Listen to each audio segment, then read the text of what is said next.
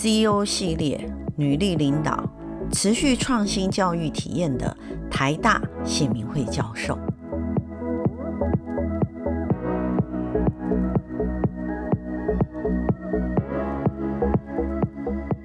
大家好。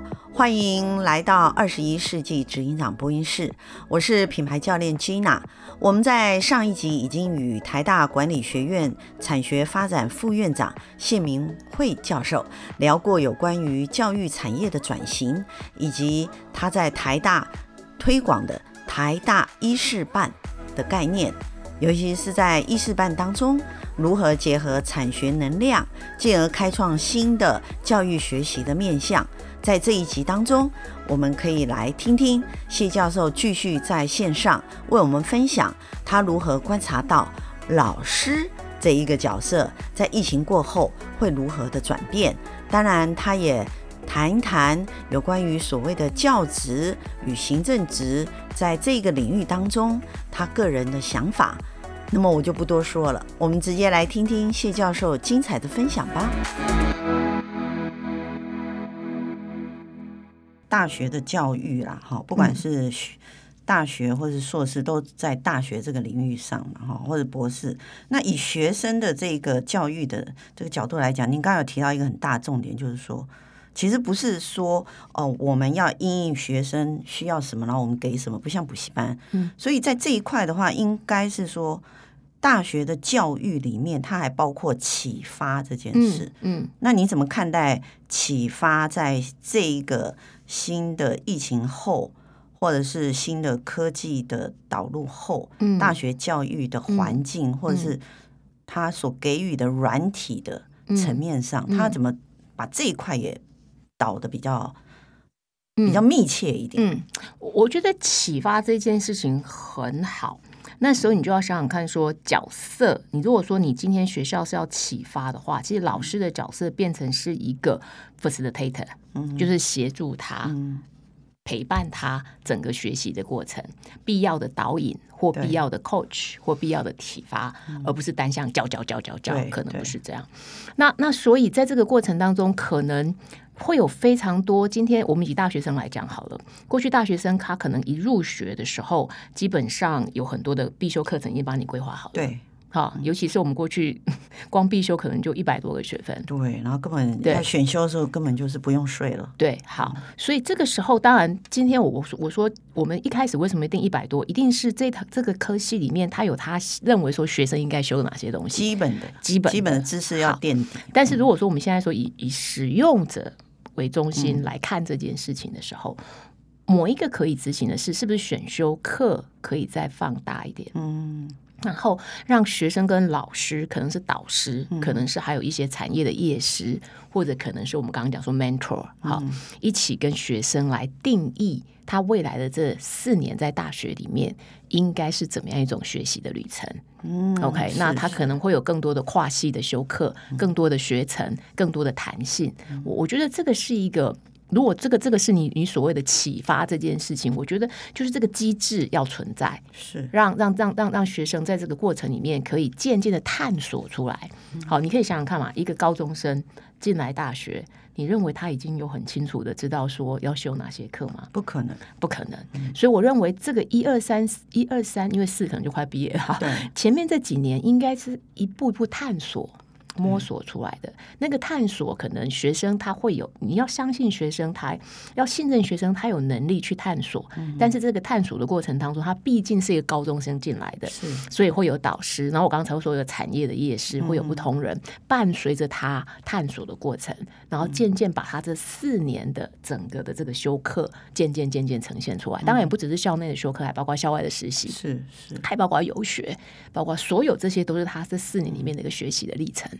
其实我刚才听谢教授讲的这一个呃，就是启发、协同、哈陪伴，然后指引哈，也有指引嘛哈，指引等于学生的学习的这个学程的过程。我觉得这是不是台湾教育？但我们现在又讲的稍微远一点，台湾教育面面临非常多少子化的问题，很多学校都在找寻解套。可是这一个新模式的这种力，这种学习的架构，我觉得其实应该是在少子化之下，嗯，教育走这一种比较，如果是消费者的这种领域来看的话，就个人化，嗯嗯，嗯，可以独立化、个人化跟独立化的，我们用教育的模式来启发他，让他成为一个在社会上，嗯。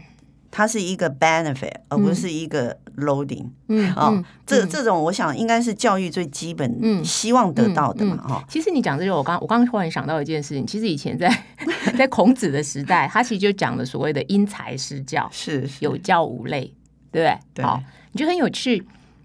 孔子那时候没有几个人念书嘛，哈，那时候没有多少学生嘛，所以他可以好好的做这件事情。好，他每一个学生他都可以，可以照顾的很好，对，然后他都可以因材施教。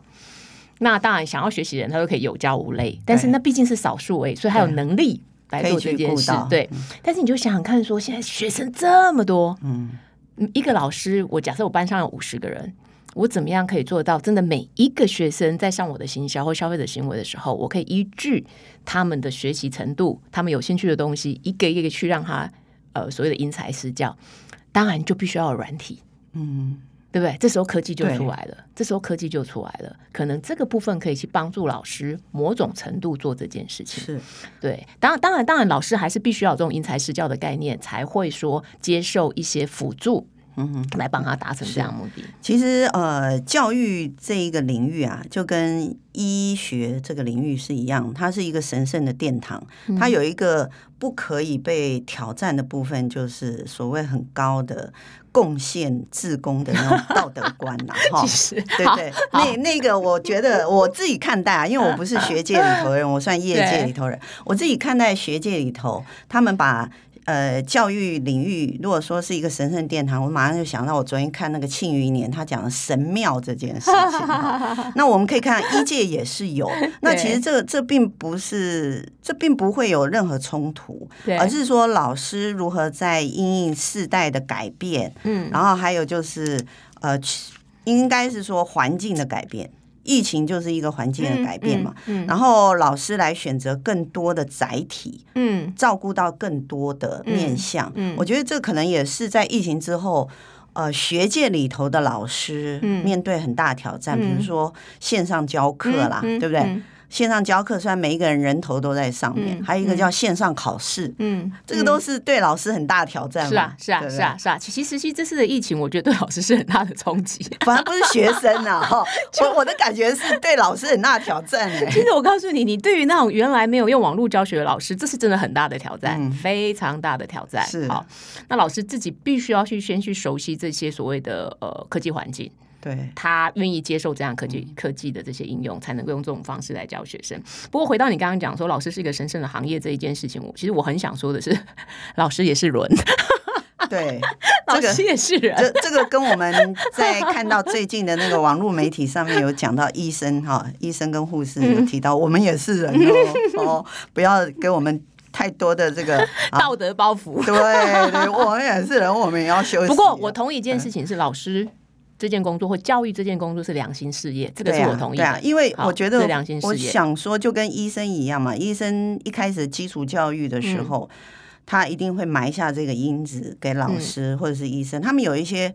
高标准的一个层面了哈，那当然今天我们不讨论那个，我们稍微落到地面上，我们来回到商业这一块。你刚你刚刚有提到一个，我刚刚也是想要回答，就是说老师现在面对科技环境这件事情哈，除了我刚刚说老师熟要自己要熟悉怎么样做直播主，现在想要做这个之外，其实还有一件事情，在这次疫情还没发生前就已经对老师是一个很大的考验是什么？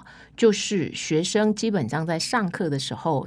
大部分都可以有手机、有 notebook，嗯，或 iPad，或 iPad，所以那对老师已经是一个很大的挑战。挑战在哪里？就是你讲的东西两方面的挑战。一个是学生的注意力为什么在你身上，而不是在三 C 产品？嗯嗯，OK，这是一个很大的挑战。是，所以你有没有办法把学生的注意力吸引到你的身上？第二个很大的挑战在哪里？学生随时可以 Google 你讲的对不对？还有学生会 Google 这个老师认不认真？你讲的是不是从网络上某一块切下来？对，所以我说这是很大的挑战。其实这里面在讲一件事情，就是速度跟资讯的透明化。就是获取速度跟资资讯的一个通透性。嗯嗯，这两件事情其实对老师也是一个很大的挑战。所以这里面就回到我们刚刚讲，老师到底是是什么角色？老师绝对不会像过去一个说我一直在塞资料给你的这样角色，因为老师再怎么会塞资料，你一定没有像机器人那么厉害。对，所以你不可能说我随时随地都塞一个最新的、最 accurate、最精、最精确的东西给你，嗯、那是不可能的事情。嗯、所以我们才会说，今天老师的角色应该是在，应该是在激发学生，或者是刺激学生一些逻辑性的思考，而不是只是塞硬知识给他。是我觉得这个是一个蛮大的挑战。我我想，刚刚谢教授提到这一个重点里面，最大的原因是因为。呃，现在的学生跟我们二十年前的学生不一样，他容易找到资料，对，很快可以。还有他很熟悉，对他的这些我们称为载具也好，称为工具也好，嗯、对他来说，其实他是呃像吃饭一样这么容易哈。嗯、那当然，因为不同的呃对象，所以用不同的方式。有一次，像谢教授刚刚有提到，就是说现在老师的挑战除了熟悉一些 IT 的东西以外，还有如何设计一些课程，让互动这件事情，而且把它吸引力、注意力吸引过来，对，对，而不是一只眼睛往下看，是眼睛往上看哈。可以再来问一下谢教授，因为谢教授基本上也是教职，因为你还是有授课，嗯，那当然你也有兼任行政跟专任行政的这些，嗯哼，教职是一个。专注在教育跟启发。良心事业，对。可是行政面对的又不一样哦，行政面对的是、嗯、呃，应该是说是学校体制，嗯，还有管理单位的一些哈，嗯，条条件呐，哈，嗯，你要符合一些管理条件，嗯，那当然还有一些就是有时候细所，它当然需要资源的导入，嗯，哈，嗯，那这这两块教授，我想问一下，你怎么样去同时处理啊？这样讲好了，我觉得不管是我的教职哈，所谓的教职当然里面包括研究跟教学嘛，哈，研究跟教学。那另外行政当然就是比较是管理跟服务这样子的东西。那我觉得这两块，我先讲相同点好了。我觉得相同点上面来看，蛮重要的一件事情都是 prioritize。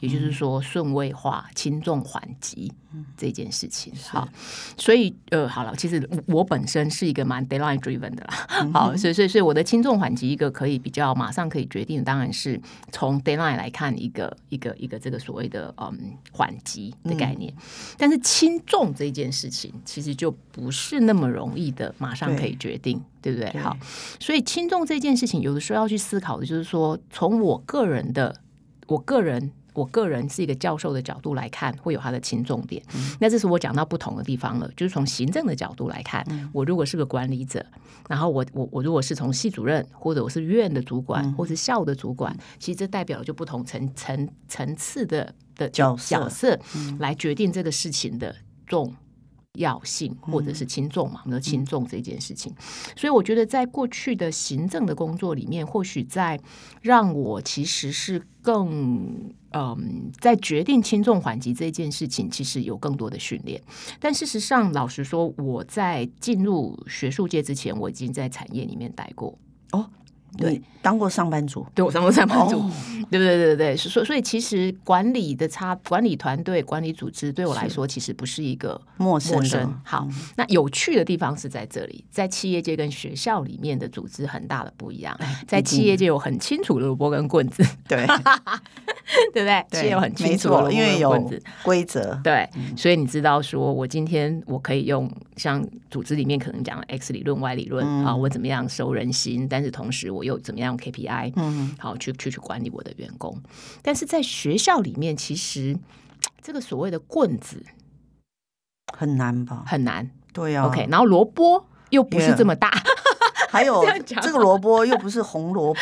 对对对，所以我说萝卜又不是这么大。OK，我们如果说在企业界来讲，你可能可以给他一个很大的 incentive，对，然后激励他，对，往前走。所以我觉得这个是很大的差别，是。所以所以这时候，我们我们在讲说轻重缓急里面来看的话，你可能那个重要性怎么样让你的同事们理解它的重要性这一件事情，沟通的层面可能会比较多一点，是。对，因为你没有办法去从它的绩效来去做一个很直接的一个对接，是。主要是会是这个，所以。所以这会不会也是有帮助你在消费者心理学里面？因为你的研究里面可以很了解消费者的行为嘛，因为它是一个很深层的心理分析啊。对，因为其实消费者行为，你既然提到消费者行为哦，其实消费者为什么？这么难理解，我们当做人的角色哈，我我我常常在讲，其实你有三个角色，嗯、一个是经所谓的经纪人，我我讲不是你这种经纪人，是 economic 这个经纪人，那个那个是在什么，在看效用的，嗯。好，人他会看效用，比如说哦，我今天花了三十分钟，我赚多少钱？CP 值，CP 值效用的，嗯、但是人也可以从所谓的心理的，好，就我们刚刚讲说温暖的，好，我我有没有得到照顾的，这从心理学的角度来看。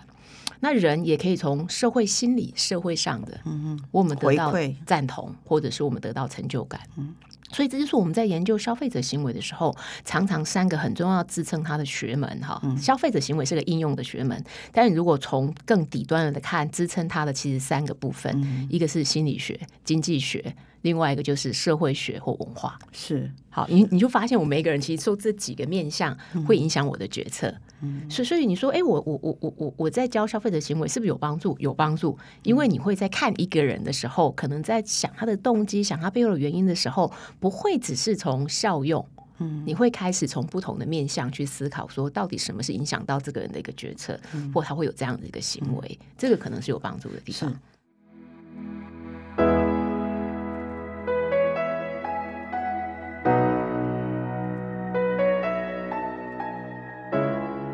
我们今天非常谢谢教授来到我们的现场。反正我们还有一个问题要问他，就是如果用色彩来描述自己的个性，对，我我我还真的不知道用哪一个色彩，我真的还蛮还蛮难。那就表示，其实我自己觉得不会特别偏爱某一个色彩的时候，就表示说这一个人的人格特质，他是非常开放、open mind 跟包容。